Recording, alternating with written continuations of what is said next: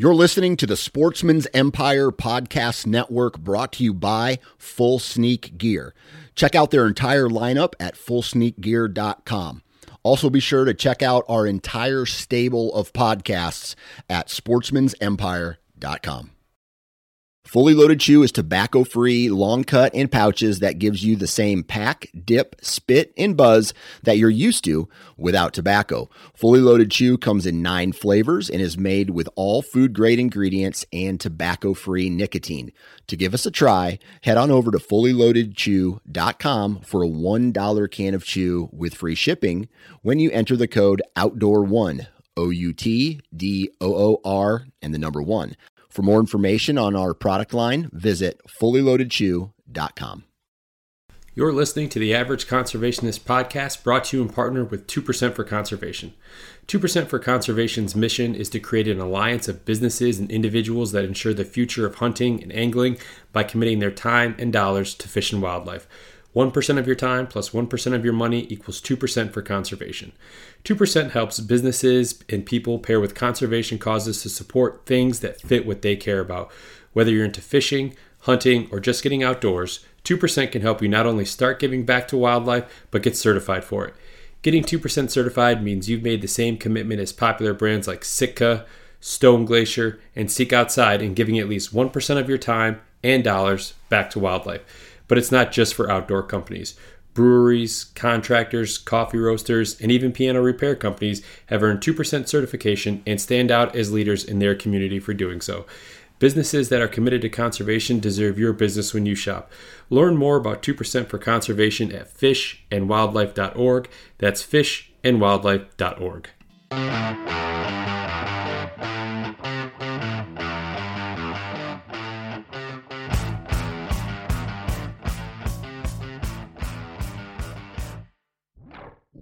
going on, everyone? Welcome back to another episode of the Average Conservationist Podcast, and I'm your host, Marcus Ewing.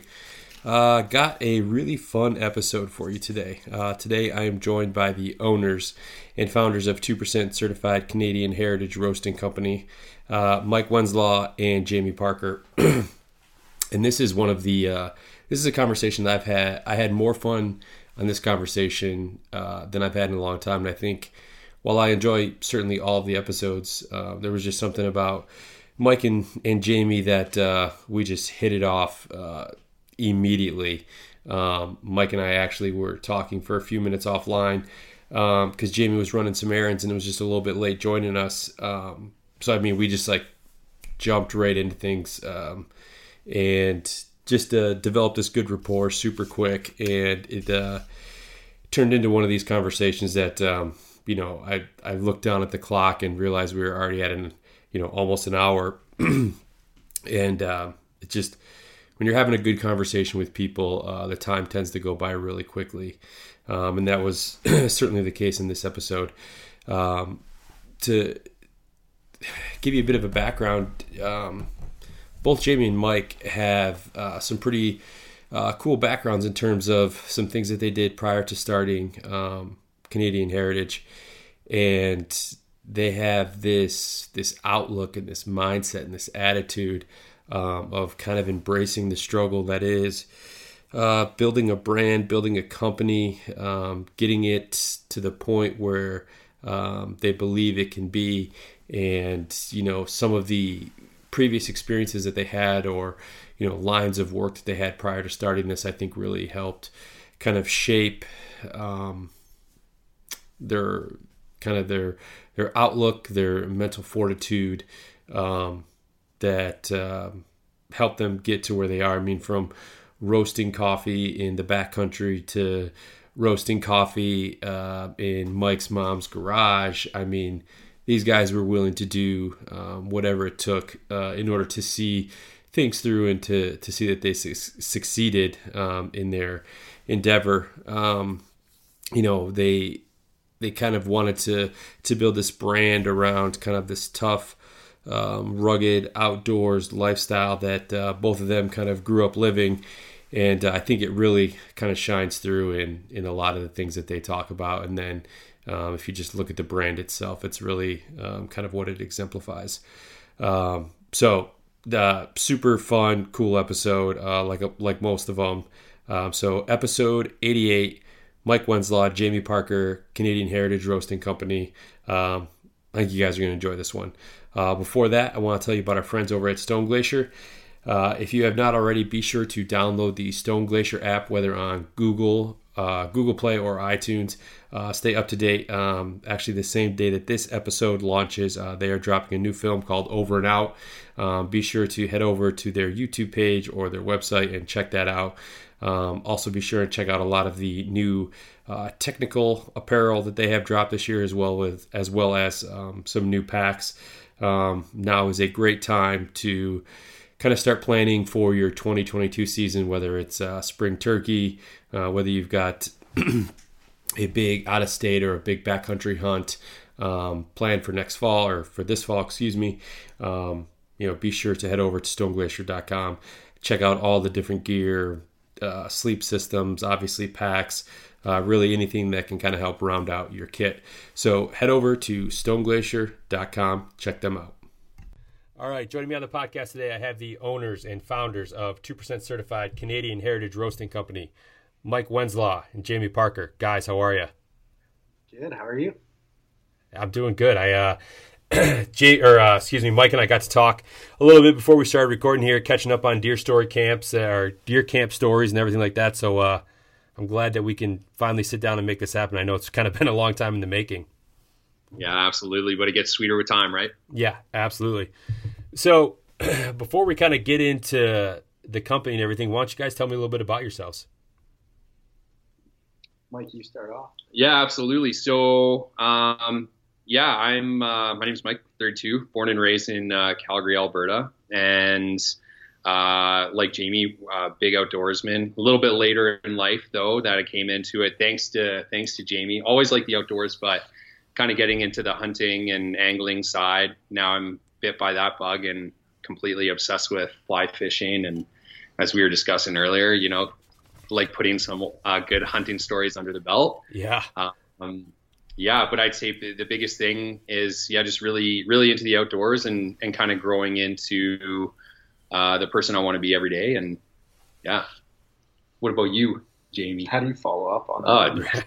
Uh, tough act to follow. Um, my name's Jamie Parker, and uh, yeah, I kind of my my story. Um, I grew up as a my dad was in the military for 25 years, so I kind of grew up a little transient all over. Uh, was born in Manitoba, in the middle of nowhere, Brandon. Um, I don't I don't imagine anybody will know where that is, and they should. but uh, anyways, there's a military base up near there, so that's why I was I was born out there. Uh, my my my old man got stationed in Calgary, Alberta, uh, soon afterwards, so the family moved out there. I grew up in Calgary most of my life, uh, for the most part in Calgary um, until my dad was stationed back in Fredericton. Uh, long story short, my parents got separated when I was quite young. My dad moved out to New Brunswick, uh, and he had a farm out there. And I grew up in Calgary, so I go back out there every summer, and I pretty much farm all all summer long, have a good old good time, and uh, get my hands dirty. And then I'd come back and play sports and and uh, do a bunch of stuff in Calgary for the most part and he was dad, dad to me, and teaching me hunting. Yeah, yeah. yeah. It, it's always nice to have. Uh, if you don't grow up around it, like to have you know buddies or friends uh, or anything like that that are you know really willing to to kind of teach you about you know hunting and uh, fly fishing, whatever you know anything kind of as it pertains to the outdoors, because you, you kind of find like as you get older in life, and Mike, you can probably speak this like without Jamie, like how difficult that may have been to kind of like get yourself immersed in that whole outdoor lifestyle. Yeah, absolutely. We talk quite. Uh, my fiance and I we talk all the time where, you know, it's it's these life experiences and the direction that we're going that feels so right. You know, the person that I was ten years ago, five years ago, even last year. Eh, the development of that individual is, you know, you start to really like the person looking back at you a lot more, and it's because of that. And yeah, it is. It, it would be extremely difficult to get into that world without uh, a helping hand for sure. Yeah, I mean, ten years ago, I mean, we were probably a bunch of knuckleheads ten years ago, right? I mean, it's amazing what uh, a little bit of maturity will do for us. Yeah, absolutely. So Yeah. so let's talk about Canadian Heritage. So, how did you guys have the idea to start the company? When did you start it? You know, what did that whole process look like for you guys? Yeah. Um, so it kind of kind of was a brainchild of, of mine to start, and then obviously Mike glommed on quite quite soon thereafter. But uh, honestly, I was I was on an it actually all started on an elk hunting trip without Mike, and uh, it was with another guy Rude. named Mark, and uh, it's all part of the story, right? Anyways, it happened on an elk hunting trip, and it was bow hunting, and we were out. Um, we're kind of northwest of Calgary, up near Sundre, Um, is, is a small area where there's good uh, crown land, or I guess Public, Public land. land. Yep. for uh, for hunting and and so I would go out there and kind of try my hand. Getting permission on private land out here is pretty ch- pretty challenging. Um, so public land is usually usually the best option. And so I was out and we are I was actually I was in my last year of university and all I had were electives left that year. So I took like I took these ridiculous classes, love class and photography and like just just filling out the roster on my degree. And I didn't go to school for the entire fall semester and all I did is I actually went hunting every day and I patterned this herd of elk up there and I was I was on this trip and we had a beautiful bow hunt that morning, got in on a nice nice herd and and my buddy I was going for a bull, he didn't really care. We were able to shoot a cow, so he got up and we got I got him within 50 yards on a cow and he drew back his bow and he was shaking like a leaf. And he he let it down and he's like I can't he's like I can't calm myself down. So we ended up not shooting an elk that morning. We walked away from it and and uh, went back to the camp and it was something about the experience that we had and we were, we were sitting down we had a big percolated pot of garbage MJB coffee from Costco. And and uh, we were just kind of joking about the idea of of what it's like to be in the outdoors and and this experience that we have with it. And how can we showcase that experience maybe in the city to give somebody a brief break? Um, and and that's kind of where the idea started percolating. And through that i sat on that idea. So we were joking at the time we were going to call it calgary cowboy coffee company and c4 and you know when you when you have like these ideas of grandeur you kind of joke about it and but this idea really stuck with me for quite some time. And something that I, I, I, hated every time I got back from wildfire, and we'll kind of get into that a little bit more, is I'd come back and I'd be in the city and I'd go to these coffee shops and it was so pretentious and it, it didn't feel like the Alberta, the Calgary I grew up in. The Calgary I grew up in was outdoorsy, cowboy esque, kind of the Wild West, and like you, you know, you could you you a handshake meant something back then and and so this pretentiousness, I felt it kind of creeping in. I didn't like it. So really trying to figure out how we can marry that experience and the experience that, that I love so much about Alberta and, and Mike does as well and bring that into coffee. That's kind of how the idea started. And now I'll, I'll pass it over to Mike and he can kind of tell you how he got brought into the fold. Yeah, I'm going to glob onto the story. so we, uh, I like to tell the story in two parts, but basically uh, I was on my first hunting trip ever, and I I had stayed up till about 3 a.m. doing my hunter's ed, um, so that I could like potentially flirt with the idea of just participating. And my mom said she would she would have lost the house on a bet if somebody told her that you know at this present time I was an avid hunter because she's like he couldn't hurt a fly kind of thing. and uh, and I, I probably I probably would have believed it. And so I went on this trip kind of as a hired hand, someone to just kind of carry around uh, bear deterrent um, to see if I had the stomach for it. And I went in there being like, oh, this is to be great. We're to hike in 5, 10, 12 kilometers, and then we're to like shoot some right away, and it'll be so easy. And I was grossly like underestimating the experience.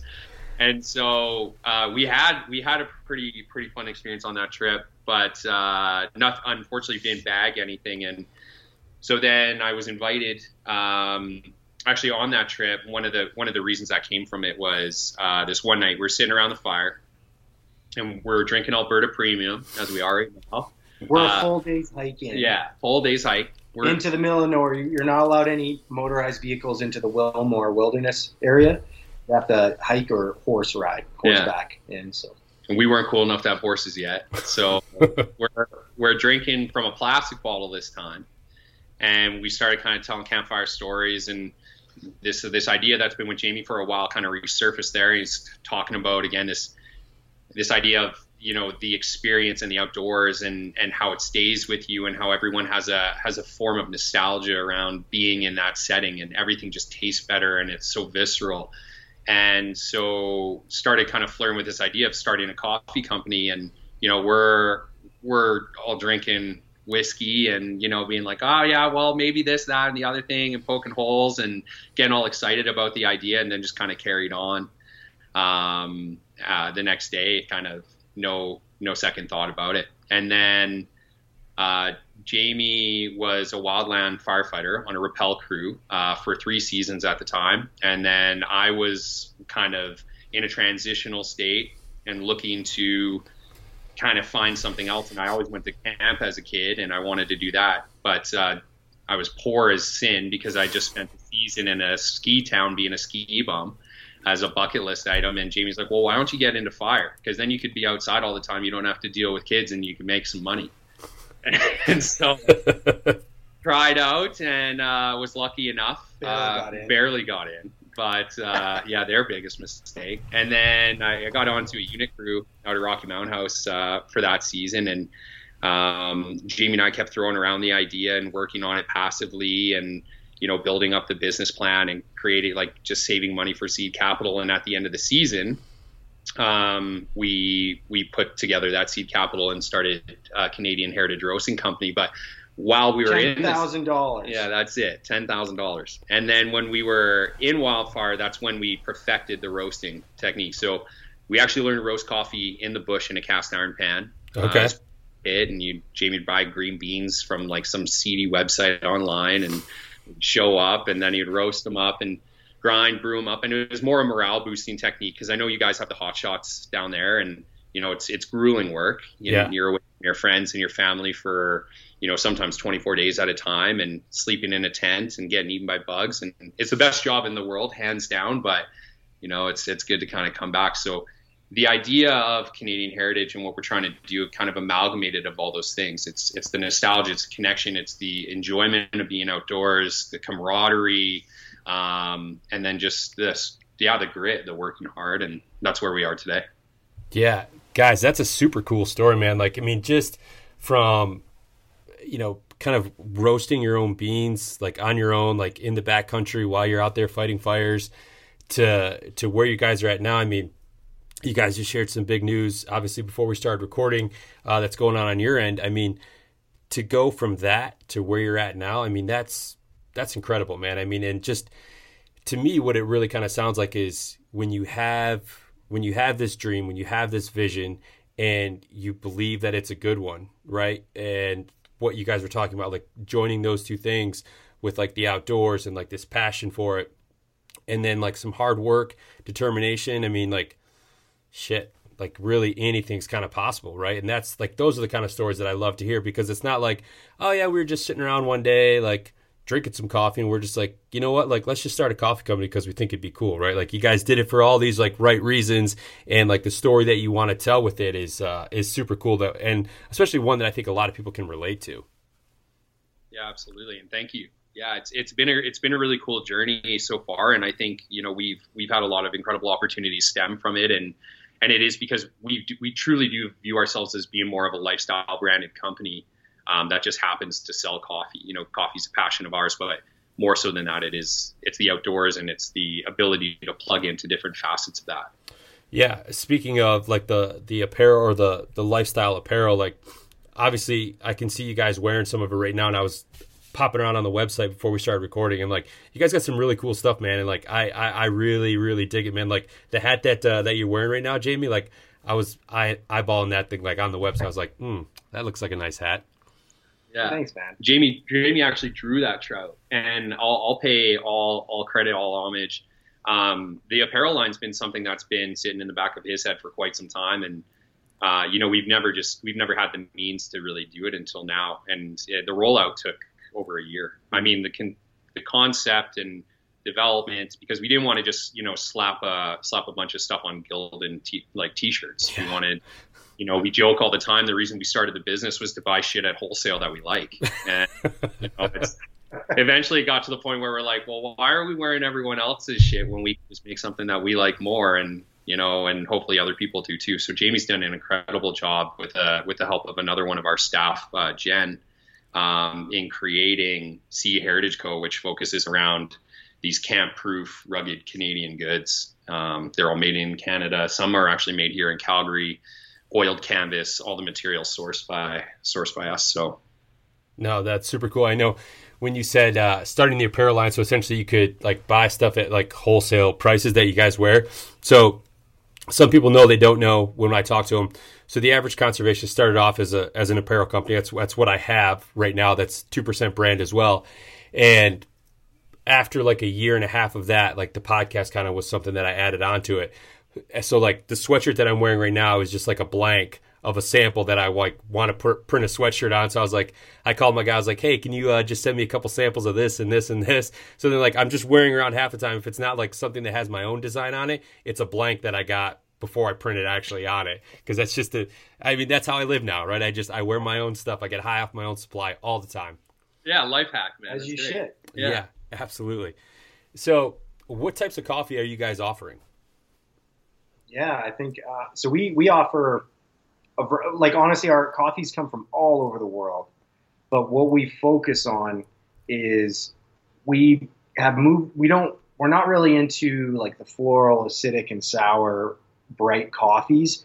We're more into the dark chocolate, milk chocolate, savory, robust, smoky, nutty, those kind of um, flavored coffees, but we've particularly source that kind of flavor of coffee um, in a high grade. So, like, technically, there's like the third wave uh, coffee industry, and so when you when you buy coffee, it's kind of it's graded similar to the way the the wine I would say like the wines the fake wine scale is. It's like it's over 90 points for wine when you see that in the grocery store 92 points. Uh, coffee's kind of graded like that from the q graders and anything um, i believe it's 82 or 84 and above um, classified as a as a grade a coffee. So we try to find really high quality coffee that meet our flavor notes. Okay. um, and so we do get our coffee primarily from uh, indonesia or papua new guinea. Um, we'll get it from Colombia, Guatemala, uh, Mexico, Peru, uh, really all over. It just depends on what kind of tasting notes we can get out of it. Mm-hmm. Now, are are a lot of the roasts that you guys are carrying? Are they like more like the medium bodied, like more like dark? Like what are you guys kind of like from light to dark roast, like everything in between? Yeah, we don't do a ton of uh, light roast. We we do more medium roast or or just like just under medium, and then kind of just above a medium roast. I don't like to get it too confusing. You can say like full city, all this garbage, but like keeping it simple for people to hear, it's like it's either dark, medium, or light. And yeah. so we're kind of around that medium range, but we do do a dark roast as well. Um, and that was that was all due to Mike's mom because every time Mike would go back to his mom's house, he would open up the cupboards and see this like dark roast kicking horse inside of her cupboard. And he's like, "Mom, like why why are you drinking this stuff? Like you know I own a coffee roasting company. Why are you like I'll give you coffee for free. I don't care." And she's like, "Well, I only like dark roast." yeah, it was a stab to the heart. Mike was a little sour on it, so we yeah. finally like bent and and he's like, I got to make this for my mom. So we made this, uh, our dark roast in, and it's kind of an ode to firefighting, um, and we call it the burnt timber. Okay. And it's uh, it's a blend of two beans, and we do it just under second crack. Man, it is an awesome coffee, and it is not it's not ashy or astringent. It's full bodied. It's it's got that dark dark roast flavor without that off taste to it. So it's, yeah. it's been we like to say that we're kind of like the gateway uh, drug to craft coffee because the whole reason we started it again is is Jamie was hating this kind of pretentiousness. You know, if you go into a high class cafe somewhere and you have you know, a barista with blue hair and a septum piercing staring at you as you put cream in the coffee, you know, kind of giving you the, the eye roll. Like that's like we would when we were starting this, we'd go into some cafes and feel uncomfortable or or intimidated, and it's like this is this is the vibe we want to eliminate. We want right. it to be more comfortable and inviting, and so that that speaks true to the coffee. The coffee is a very high quality coffee. We know our shit, but it is very much meant to be an approachable coffee you know something that people are used to drinking but just an elevated version of that yeah so i've always i mean i've always taken my coffee black and it wasn't until probably like a year and a half ago i'd had uh, another coffee company another 2% brand on the podcast and they were start talking about like yeah like pour over and like i'd heard of it but i'd never tried it and they're like dude you got to try it like it's the best way to experience coffee like if you're not grinding your beans fresh like before you make your coffee, like you're doing it all wrong. So I was like, all right, I'll give it a shot.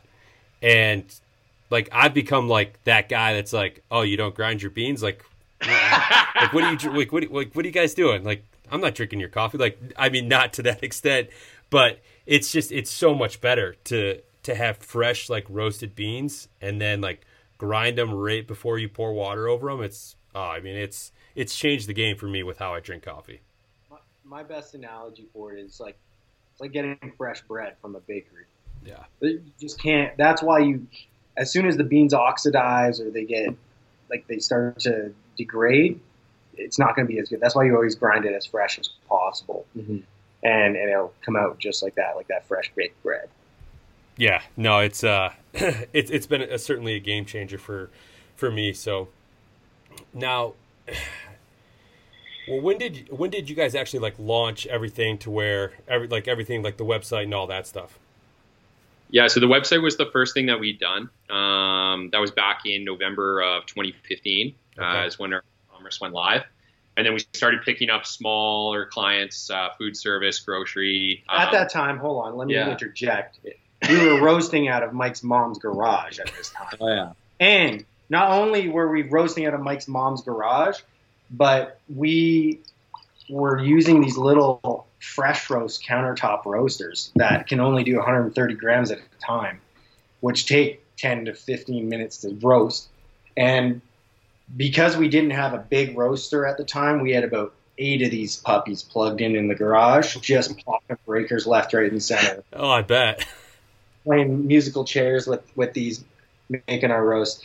So I know I like I've listened to a lot of podcasts in my day, and like something I always appreciate the most while listening to podcasts is the grit and like the grind at the beginning, and hearing like how a company was formed. So yeah. I don't want to miss out on like some of those good good little tidbits. And I must interject that we broke some of the rules when we first started because we uh, not only were we buddies because we met in university, but we're buddies that started a uh, company together but we also lived in my mom's house while we were roasting in her garage because she was doing a Freedom 55. And when uh, we came back from Wildfire, we were looking for a place to move in together, and we're like, well, why don't I just why don't we just go back to mom's? And so I went in in my old bedroom, and Jamie was in our unfinished basement, and my mom was a bit of a hoarder at the time. She's mom, if you listen to this, I, you've done much better. But there was like box walls and so Jamie had this like weird labyrinth in the basement of like, these like old Rubbermaids and shit like that. And we would deer heads. Yeah, and then Jamie's deer heads everywhere. and we would just like walk. He'd walk up in the morning. I'd walk downstairs. We'd start drinking coffee and then just like work in our pajamas. And then eventually, this was when uh, Hell on Wheels was really big on AMC. Yeah. So what we would do is we'd work until like four or five or six, and then the coffees would quickly turn into whiskeys and we used to call them Bohannons. And we would just like just slam whiskey, and then that's that's when a lot of the best ideas actually started coming around. So, yeah, uh, yeah, no, that's. Uh, I mean, Like the more that we kind of talk and, and like you guys like, oh yeah, I forgot about this. Like the more it just like adds to kind of the story, right? I mean, the you know first starting off like in your mom's in your mom's garage, you know, roasting your beans to now having you know a facility where you're doing this all yourself. I mean,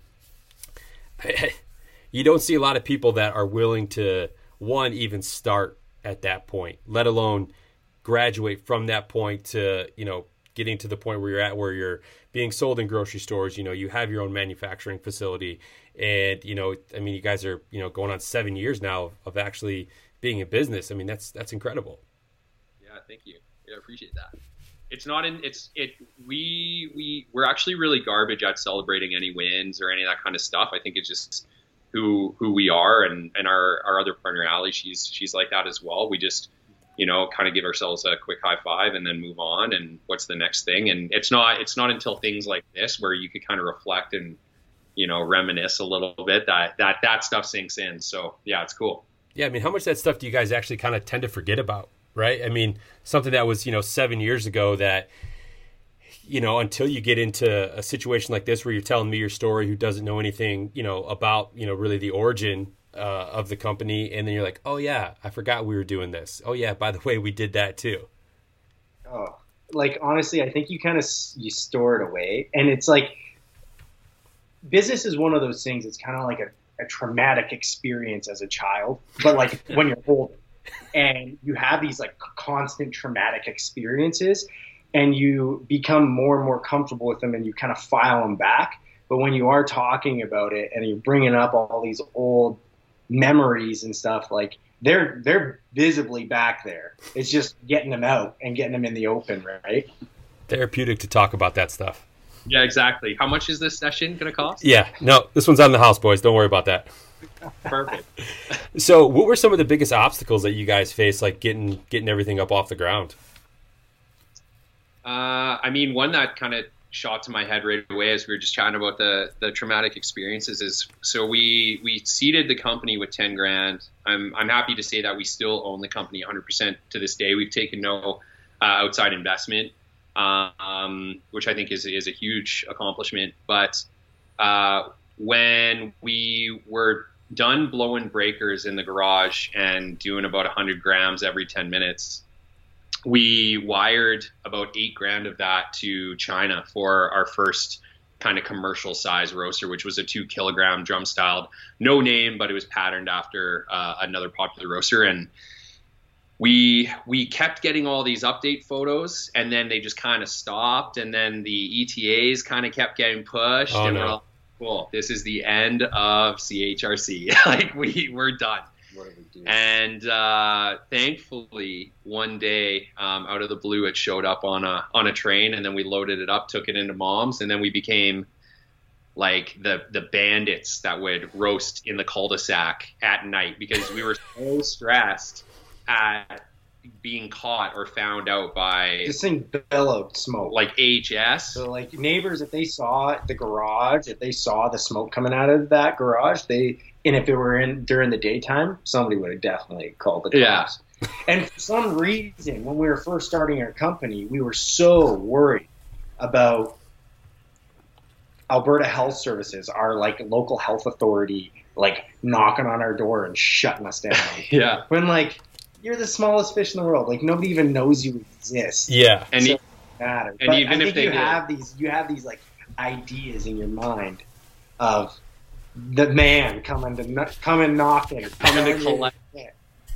and it's stat it's statute of, of limitation now, so now we're sweet. So if, if HS is listening, sucks to suck. Yeah. yeah. yeah, Can't get out. yeah. Yeah. So, are you guys shipping only um, in Canada, or do you guys ship uh, like worldwide to the U.S. and everything like that? We'll ship wherever the money comes from. There you go. Um, honestly, like we we we we started shipping to the U.S. Well, we shipped to the U.S. ever ever since we began, and a lot of people actually out of like Montana, Idaho, they they started trickling up. Actually, expats, ex or Canadians that have moved down there or got married down into the U.S. and live there now. They were they were buying for their family and whatnot uh, down there, and then we really got our, our biggest breakdown in the U.S. with with Expert Voice, uh, a company that we we use. And what they are is they're kind of a, a promotive site that if you're affiliated with firefighting, military, police, you're like a professional fly fishing guide or whatever, you get a pro deal on these certain brands. And I used to use Expert Voice quite a bit when I was a wildland firefighter to buy certain gear from OR or um, you know I don't know Vortex or whatever. Yeah. But but so I had this idea. I think last year when Mhm. when the pandemic hit, I was like, we need to take like we're we have a great online presence because when we started, we started primarily online. That was the only way that we could sell. So. Um, because we're selling out of our mom's garage, obviously, we couldn't, you know, couldn't have people coming over. Um, so No local smoke and mirrors Yeah.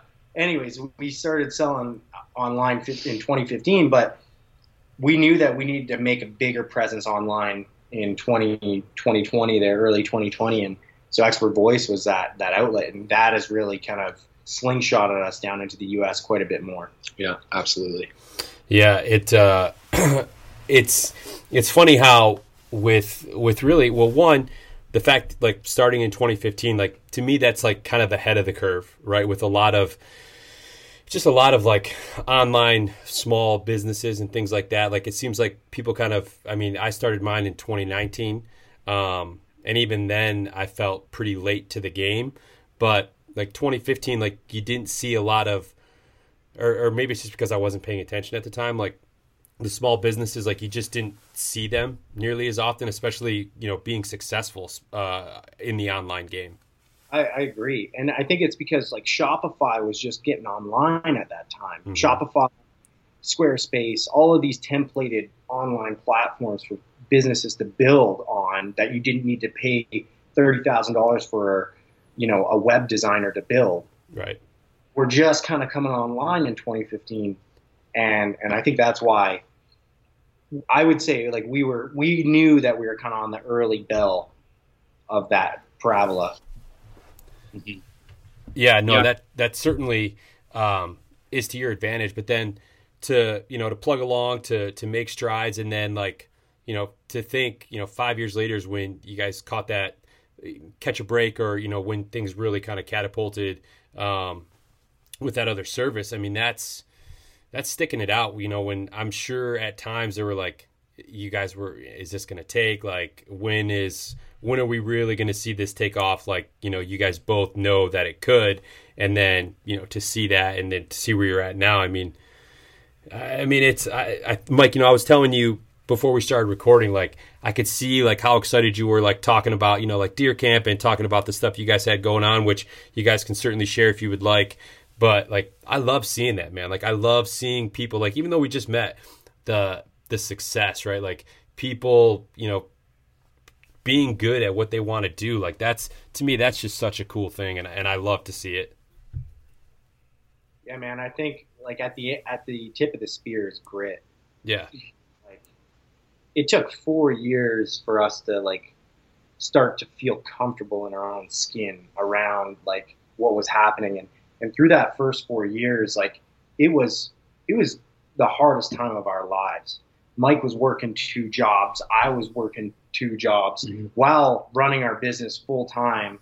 And we left our, our, I had left Wildfire in this cushy job where you make a decent, decent wage, and Mike as well, for to pursue this, this idea and this vision that is uncertain and unknown.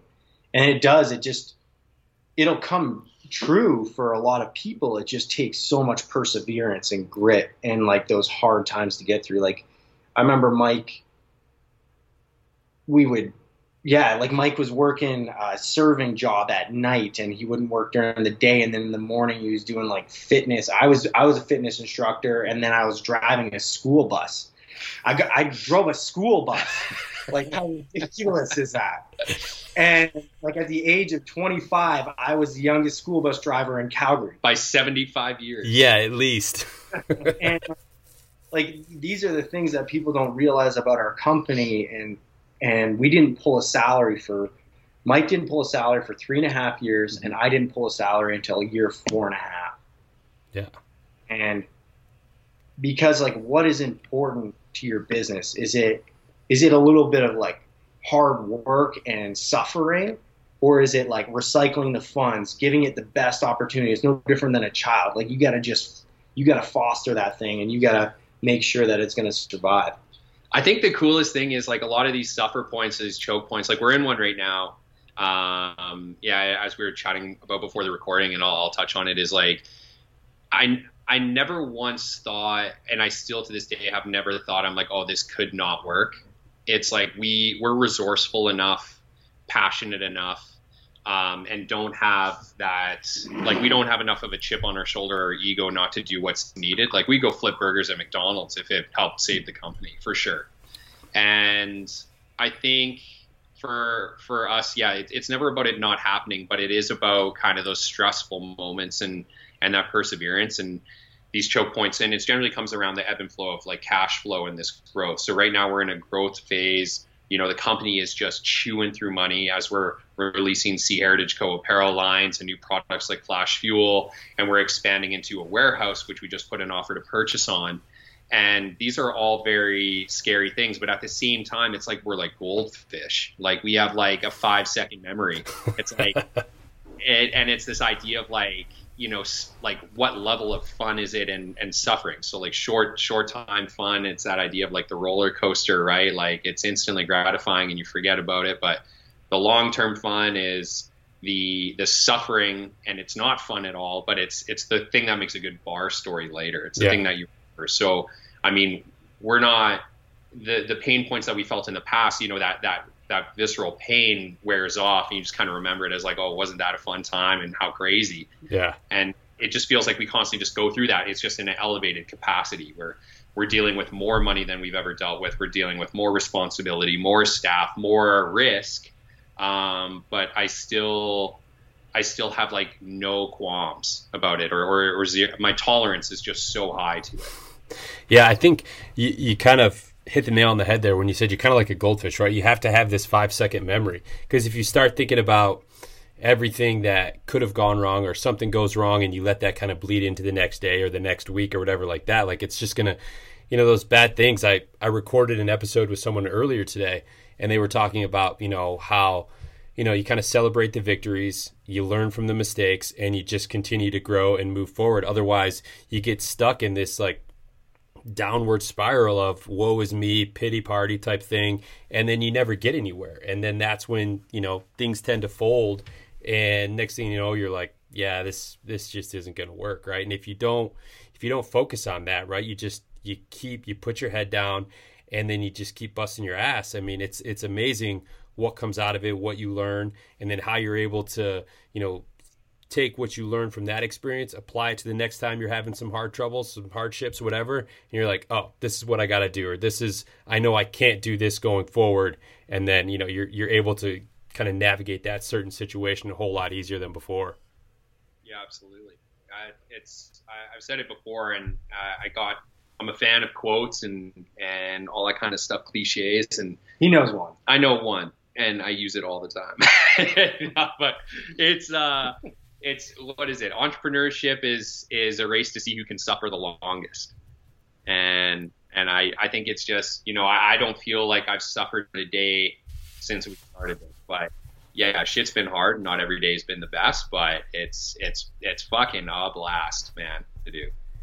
I'm writing that quote down because that's what I'm going to name this episode. So ah. I think I'm going to cut out the entrepreneurship, but just like see who can suffer the longest. Yeah, I think that just like that just from our half hour of talking, like I feel like that quote just kind of really embodies what you guys have been through and what it's taken to get to this point. And uh, yeah, you look at you. See that quote did come in handy. Yeah, there we go. The yeah, I, you know, I, I, I agree. I don't know if entrepreneurship is necessarily that quote. I think maybe our story is a little bit that quote, but because there are entrepreneurs that have seed capital that have this growth that are able to get, you know, funding mm. that alleviates certain aspects of it. And for some reason, we just love love the suck. The suck. Mm-hmm. Embrace it. Embrace it. Mm-hmm. Absolutely. So, obviously, uh, Jamie, growing up in the outdoors and, and being kind of a part of your life, and then Mike picking it up and being introduced to it later on. How was it that you guys learned about two percent for conservation? oh man, this is what I'm excited to talk about because I have like the biggest man crush on this guy. So Jamie hates hearing every time I feel like it starts stories. So, um, like moth moth to the flame. Uh, like definitely got obsessed with again the hunting and angling side. So I'm a massive massive fan of uh, Steve Rinella and the Meat Eater podcast and you know, it was coming. I was always listening to it a bunch. I kept just being like, "Oh, well, Steve said this today," and all this kind of stuff. like, shut the fuck up! Like, I, I, just don't care. Or like, this is it's in the states. So basically, what happened was I was listening to uh, one of his podcasts, and on that he had, um, I believe it was one of the the founders of Two Percent, or because it was started by. Um, now now I sound like an idiot, but I haven't listened to it in a while, so this is where I'm going on. But um, it was First Lite, right? Like they were. Uh, Sitka. The, Sitka was the founding partner. Yep. Yeah. Sorry. So strike that from the record. But so Sitka. So they were talking about two percent for conservation, and we were in this funny stage at that time in our business where we kept getting approached by different charities and different uh, initiatives and organizations uh, for kind of like a philanthropic uh, give back. And to that point, like we had done a lot of stuff and we had, you know, the silent auctions and giving money to this, that, and the other thing. And it just never felt like we had any impact.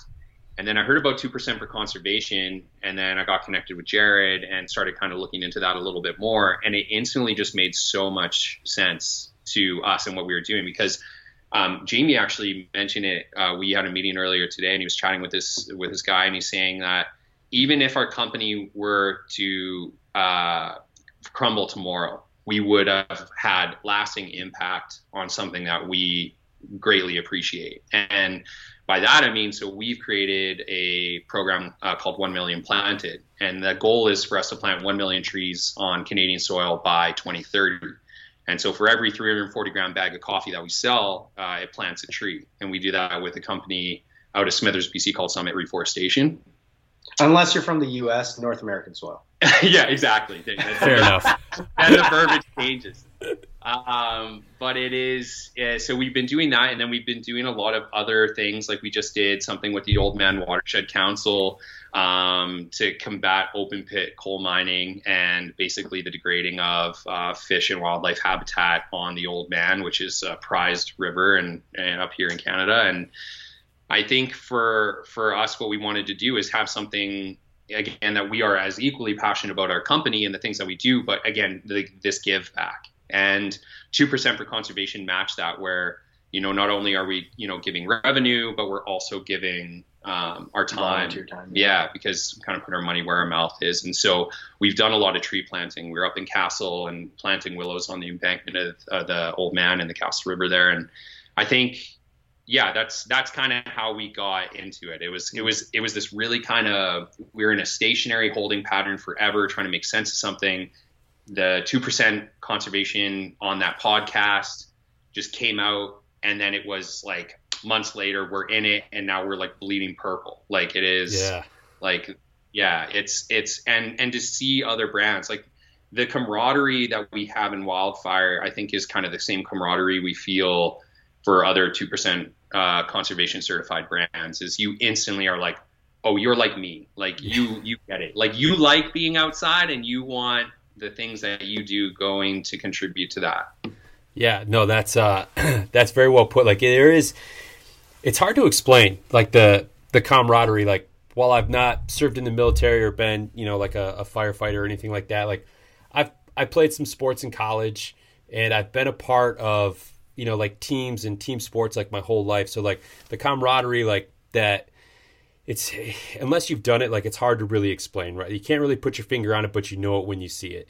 And like every time I, I sit down and i get to talk to someone with you know through the podcast like it's like it takes like two to three minutes right? And like you kind of feel that bond. Like you, you start to understand like what their stories i mean i mean mike hell you and i jumped in like old pals like two minutes after we started talking, right? Like we jumped right into like we've known each other forever. And yeah. like that's the type of thing that the outdoors like brings out in people. And you know, I think with two percent it just kind of takes it to the next level. Mm-hmm. Yeah, honestly, like for, I think the biggest thing is at the end of the day, when you look back on your life, what kind of legacy do you want to leave? And when you have the ability to to make change, why aren't you taking advantage of that? Mm-hmm. And I feel like with what we've created, I love hunting and I love fishing and I love, I grew up on it and it was a big, big aspect of my life and I still do it and it'll always be a big part of my life. And the thing, things that I love the most about the world have everything to do with, I would say like hunting, fishing, angling, pursuing, uh, pursuing the outdoors. So why wouldn't I take that to the highest account in my life mm-hmm. yeah. of like taking care of it? That's yeah. I think that's why two percent really works for us. Mm-hmm. Yeah, that's that's really well put. Um, yeah, I'm not even gonna try to add on that because that's that's great. So, what are some of the organizations that you guys are working with there in Calgary? Yeah, we so somebody we work with uh, for planting our trees. Actually, they they just it started out of Smithers, BC, and I was trying, I was reaching out to a bunch of, of uh, like tree planting companies to find, hey, I, we needed like a reasonable price on, on this and somebody to partner with us on this endeavor because it's not a cheap endeavor. To plant a tree is typically over a dollar Canadian. So, so like two like, cents American. Like 15 cents Thereabouts. so yeah, but it's, but uh, it's expensive to plant trees and and it's a lot of work and i've got a lot of respect for tree planters ever since uh, like we've we've done some tree planting alongside them. And, but trying to find a tree planting company and we we stumbled upon uh, summit reforestation out of smithers bc british columbia. And and uh, talking with tim chida he's he's just an amazing person. And he's also a creative. He's he's kind of a, an artsy fella and I think he saw like the the lasting impact of social uh, carbon sequestering trees and and how he could move away from just being an industry tree planting company and have an aspect of his company that could give back to what he cares about the most as well, which is the outdoors. Hmm. And so with, with, while making money all at the same time, it can all be done. It just has to be done in a, a proper manner. Right. So we started talking and we we kind of we locked down this this agreement and we don't have any contract or anything but it's just a handshake agreement and and for that they plant our trees and they actually planted the trees right down uh, the first year we planted them. We planted 30,000 trees and we planted them right uh, west of Calgary Alberta we planted some on my property and a bunch on a couple other farmer farmer properties that that are around us that that wanted to have a bunch of trees planted in. And those trees are actually the best trees because they're going to last. Yeah. And they're not going to cut down in, in 35, 40 years. So those are the kind of areas that we're trying to find to plant our trees. Uh, this year, they've it's they've seen the success in it, so they they actually started up a new corporation that works around Summit Summit helps them, but they're called Blue Green Planet Project, and uh, their their whole concept is how can we get people involved in planting these trees and and getting getting uh, you know carbon sequestering into the ground. Mm-hmm. If I can chalk it up. yeah, I think that's as you mentioned, like who are we dealing with is is kind of realistically um, it, it, could be as straightforward, as simple as working with a local fly shop to um, pick up uh, garbage on the Bow River, which is a world class fly fishing river. Uh, right yeah, and the Oldman this year. And the, yeah, huge. and the Oldman. So working with uh, a community and an organization like the Oldman Watershed Council, um, up to Summit Reforestation. I think what our goal has been is how can we appropriately and passionately inject um, something that makes sense. And and we have a rule of uh, using 10% more of your brain power to get 100% of a better result. So yeah, here's here's the status quo. Here's the straightforward answer. But how can we make it that much better? Yeah, and that's that's what we try to do within the conservational realm as well. Where it's it's not about cheap tricks. It's I, I think the litmus is like we're pretty blunt Jamie especially, but we're we're pretty blunt in the sense of like if if if we say like if we wouldn't buy it, if we wouldn't donate to it, if we wouldn't like if we like that's the litmus. Yeah. Do we want to do it? No. Then why are we doing it? Yeah. And why would we entertain it? Even if it's a great, even if it would be a lucrative deal yeah. or whatever, or advance the like why? And there's no the thing about true conservation is there's no smoke and mirrors. Right. It's like you got to put the hard money into it Mm-hmm. And if you want a result, it's got to be there. And it, so it costs us every year a very large sum of money, and it comes off of our top line. Mm-hmm. We don't get we don't get to claim that as a donation or this or that, or we're giving it to a charitable don like we get a tax receipt from it. We don't get any of that. At the end of the day, this is hard-earned money that that we're putting into things that we care about. Yeah. Yeah, and I think that that that kind of says all you need to know right there. Right, is that the one the the litmus test that you guys kind of use like if it's not something we would want to do why are we wasting our time right? Because in the end uh, it's going to show right? The effort like if you're not passionate about it like either the the effort the output like it's just not going to be there um, like it would be if it was something that you guys were like you know gung-ho about or anything like that. So no i think that's a great way to to really kind of gauge what it is that you guys want to be involved with. Um so as far as the the million trees by 2030, like how are you guys looking? Like, do you think you're going to be like early, or is it going to be like 2030? Like we should roll in when we expect to. Yeah, I think for us, it's a, it's a wildly ambitious goal because if you if you chalk it up, that's a million bags of coffee sold. Yeah.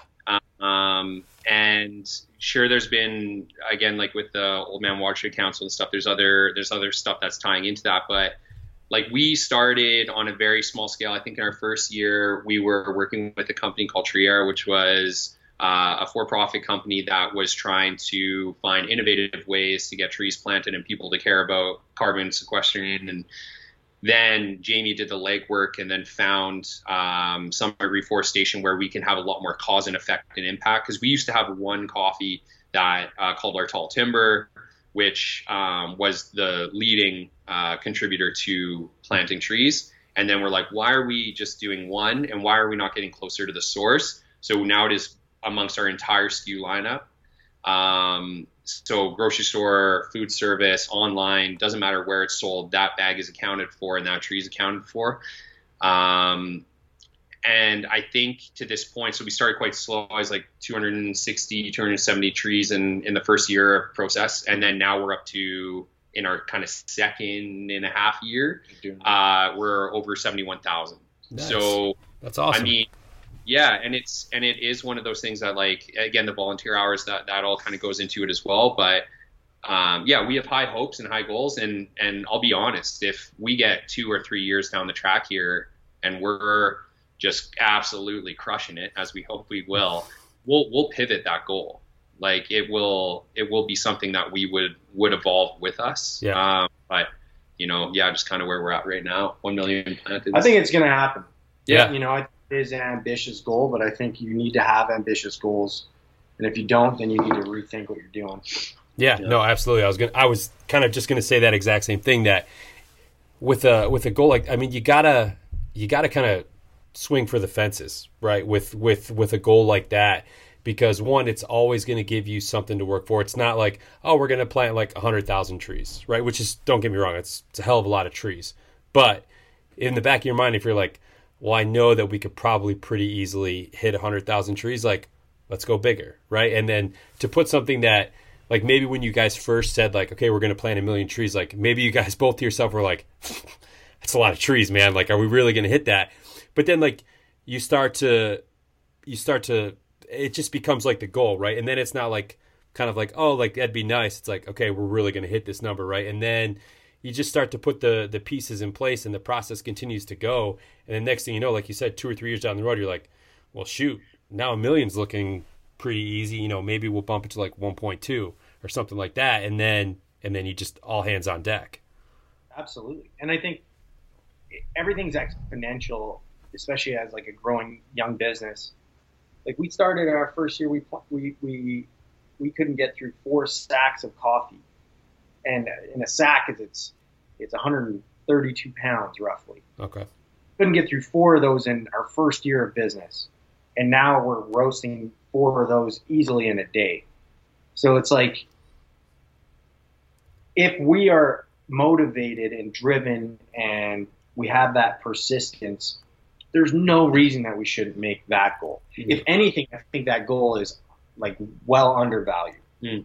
Yeah, I mean, and that's that's the beauty of it too. Like when you when you give yourself like a lofty goal to try to hit, like even if God forbid you were to come up short, right? Like let's let's say by 20, 2030 you're like you've planted 800,000 trees. 800,000 trees, man. Like good God, Yeah. that's uh, you know, I mean it's I I think lofty goals are something hard. really It's hard to fathom. yeah. Ten thousand trees. We we planted. We watched. Well, we planted. I think Mike and I planted a hundred trees apiece, which took us. Frick, how long did that take us? It was 100 it was funny. We we went out with these tree planters and we're like, listen, we're gonna plant trees for you. You get to count them as your quota, and they're like, ah, this is yeah, this is great. Sack up. And so we had these bundies, and we're throwing them in there. We were so shit at planting these trees. Not sure only none of them lived. not only were they like, uh, I don't want that like hundred trees that you planted in an hour to go on my quota because I'm gonna have, like we're gonna go dig those up and have to read them like and we oh it was brutal and that's why I say it's like we back in fire I used to just like we we'd always chat with the pilots and they'd be like uh, tree planters are the stinkiest people on the planet. Like they would get in after like super long shifts or long stints or whatever, get in there and they would just like a different breed. And I can say this because I got a bunch of buddies that are tree planters and they're stinky guys. But um, I got so much appreciation. I was so humbled by that job on that day. Because again, yeah, not not scared of hard work, but man, did I get worked, Yeah. worked. And the fact that Yes. the, the the actual tree planters are like, no, we don't. We you guys, we're not going to take the ones that you planted. Like that can just be something fun that you guys did today.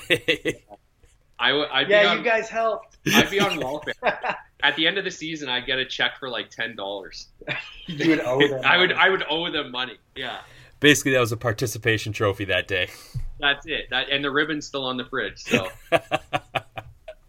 I love it. So, Yeah. all right, guys, before I let you get out of here, first off, where can people find um, your coffee at? yeah, absolutely. So I mean, if you are, if you're an expert, if you if you're part of an affiliation like the military, a hot shot, if you're in, if you work for a retailer um, in the outdoor industry or anything like that, Expert Voice would be a great place to find us. Um, if you're not, uh, Canadian Heritage Roasting Company.com. Um, we do ship internationally, and uh, I definitely give us a follow. Canadian Heritage Roasting Co. Longest name in the world. I don't know why we went for some so long. Try but- the average conservationist. yeah, yeah, exactly. Every time, every time I give someone my email address, I'm like, I like literally in the footnote, I'm like, sorry, it's so long. Yeah, exactly. That's what she said. I guess. but no, I mean, uh, yeah. Find us on Instagram, we appreciate the follow, appreciate the support. Um, but those those are kind of the main places to find us right now. Yeah. And I mean, if you're ever in Calgary, if you're ever making uh, your way up to the the old white north here, um, definitely come on by and. We'd, we'd happily give you a tour of our roastery coffee shop. is the first oil refinery in Western Canada, and there's a lot of history and, and heritage there. And um, I mean, I've I've chatted with a bunch of the two percent guys, and I'm like, if you're ever up on the Bow River, we'll, we'll take out the rods and go Nice. slab into some fish. So yeah, Probably not catch anything there, but yeah, if exactly. we're on the Oldman, you might catch something. yeah, something like that. And as long as you got some of that premium whiskey waiting for me, then uh, Oh, then we're good. Always. Um, we do sell we do sell in a lot of grocery stores across Canada as well. Um, but but we're not we're not in any grocery stores down in the U.S. yet. Yes. So just wait. Yeah, All right, good. I mean, we can still order from you online though, so that's that's no problem at all. exactly. And uh, one more thing, do you guys got any big uh, hunting trips or fishing trips planned for this year? Yeah, actually, we have a big. Uh, we're we're looking to go down to uh, Ennis, Montana. Um, Ennis, yeah, I've been to Ennis. They got some great fly fishing down there too. Bring your rods. unreal, unreal brown trout. Yeah, I can't tell. I can't tell anybody the time of year that we're going because it's a little secret. Oh, All right. But, Fair enough. Uh, funny that we know the secret. yeah it really is, right? if you wanna- if you want to catch some big, big, uh, big browns, yeah, down there, that's going to be fun. We're, we got that planned, um, and I think we're actually going up, up to Saskatchewan, northern Saskatchewan, for some big northern pike, Mhm. um, a little bit uh, later in the spring. So, so we're trying to plan, plan a little something for that. I'm actually getting married, so I think it might be for my bachelor party. So. Oh, congratulations! No, for my bachelor party, we were uh, my buddies took me to uh, the Upper Peninsula, the UP of Michigan here, and we just like camped for a few days, did some spelunking, just kind of hung out on Lake Superior for a few days. Like it was, they definitely knew the kind of bachelor party I wanted, man. Like cooking That's food. it. What's that? That's that's that's the quintessential kind of bachelor party. I don't know about this other garbage, but Yeah. I mean, like that. That's what I want. Yeah, it was like they they teed it up perfectly. They knew exactly like cooking all of our meals like on the fire at night. Like it was it was perfect, man. Like and congratulations on getting married as well. Thank you. Yeah. Um, if you're down in Ennis, there's actually another two percent brand that's located in excuse me in Ennis, another coffee company, uh, Dark Timber. Oh, yes, cool. yeah, Actually, Mike knows about Dark Timber. yeah, absolutely. I, I follow all those guys creeping in Yeah. the background. Tony, uh, Tony is the uh, the owner of Dark Timber, man. Good dude. You, you guys should definitely try to like reach out to him ahead of time. There, just a a great dude, and another obviously two percent brand as well. So. Yeah, absolutely. One of- one of the last things I had is so are are we gonna get like officially branded um, the average conservationist uh, merch? Or are we getting the blanks that have nothing on them when we when we do a swap here? Oh no, you guys will get the good stuff. Yeah. no, I'm not going to give you guys the blanks that have dog hair and everything all over them. Don't worry. Yeah, perfect. All right, Mike, Jamie, thanks a, thanks a ton, man. I really enjoyed this, guys, and you know, congratulations on all the success up to this point. I really look forward to getting you guys on again in the future and uh, hearing about how things are going then too. Absolutely. It was a pleasure. Thanks so much, Marcus. All right, guys, take care. Thanks. All right. Well, thank you again to Jamie and Mike for joining me on the podcast today. I would also like to thank the partners of the podcast, Stone Glacier and Wild Rivers Coffee, uh, as well as 2% for Conservation. Uh, if you're interested in learning more about 2% for Conservation, you can visit their website, fishandwildlife.org. And there you can see all the certified brands that have committed to conservation that you should support when you shop. I also encourage you guys to give 2% a follow on social media where it's going to be only positive conservation driven content that you see in your feeds. Uh, so, again, if you'd like to learn more about 2% for conservation, you can look for them online on social media or at fishandwildlife.org. Thanks for joining me this week, everyone. Be sure to check out theaverageconservationist.com. Uh, stay up to date with all of the latest podcast episodes and grab some sweet. Uh, some sweet gear to support conservation at the same time. So, as always, stay safe out there and remember that conservation starts with you.